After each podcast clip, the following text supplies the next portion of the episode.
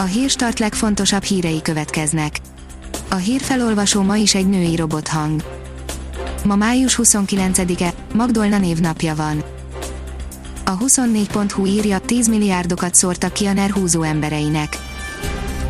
Az állam a szállodaépítési és felújítási költségek felét kifizeti a milliárdosok cégeinek, a pályázatra csak a jól értesültek tudtak időben jelentkezni, a turisztikai ügynökség a családok támogatásáról beszél, holott Mészáros Lőrinc hoteljei a 17 milliárd forintos vissza nem térítendő támogatással egy időben több száz embert rúgtak ki. Az Index szerint egy szolnoki apa és két fia is prostitúcióra kényszerített egy lakásotthonban nevelkedő lányt. Az egyik fiú szerelmet ígért neki, de futtatni kezdték, eladták, Olaszországba is kivitték, a pénzt pedig elrakták. Osztatlan földtulajdonok, hatalmas problémát oldana meg a kormány, írja a növekedés.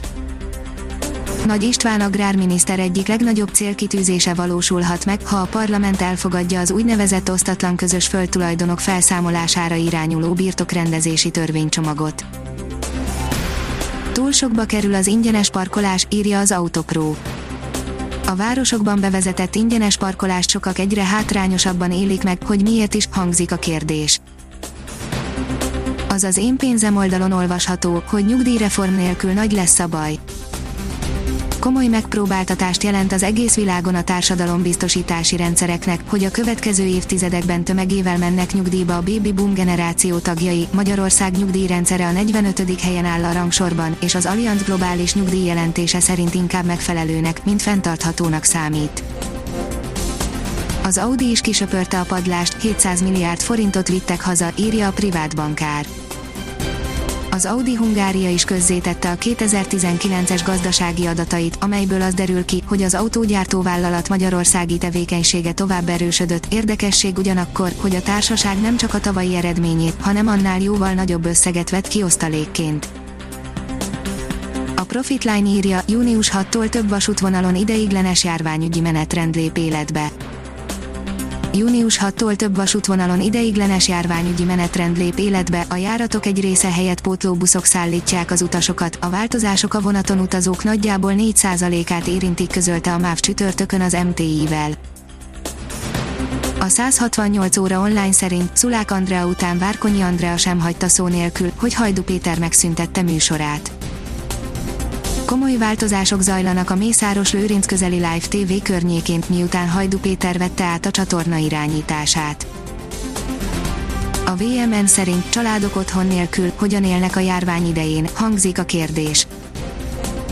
Olyan korábbi lakónk is segített, aki a csömöri intézményünkből költözött ki önkormányzati lakásba 5-8 éve, és azóta a saját lábán áll, még a gyermeke is küldött nekünk a zseppénzéből. Az Index oldalon olvasható, hogy a VB döntőhőse egyre lejjebb csúszik.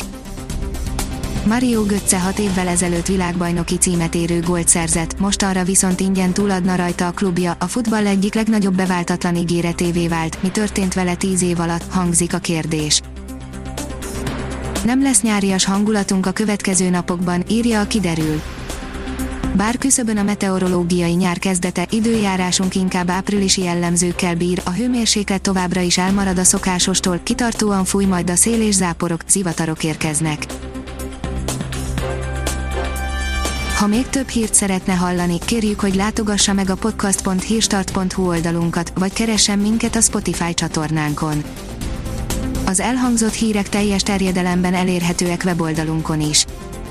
A hangfelolvasás nem jöhetett volna létre a Google Cloud és a Central Media csoport hírstart fejlesztései nélkül. A hírstart kísérleti adását hallotta, a technológiánkat folyamatosan fejlesztjük. Ha tetszett a hírblokkunk, kérjük, hogy ossza meg ismerőseivel, vagy értékelje közösségi csatornáinkon. Visszajelzése fontos számunkra. Köszönjük, hogy minket hallgatott!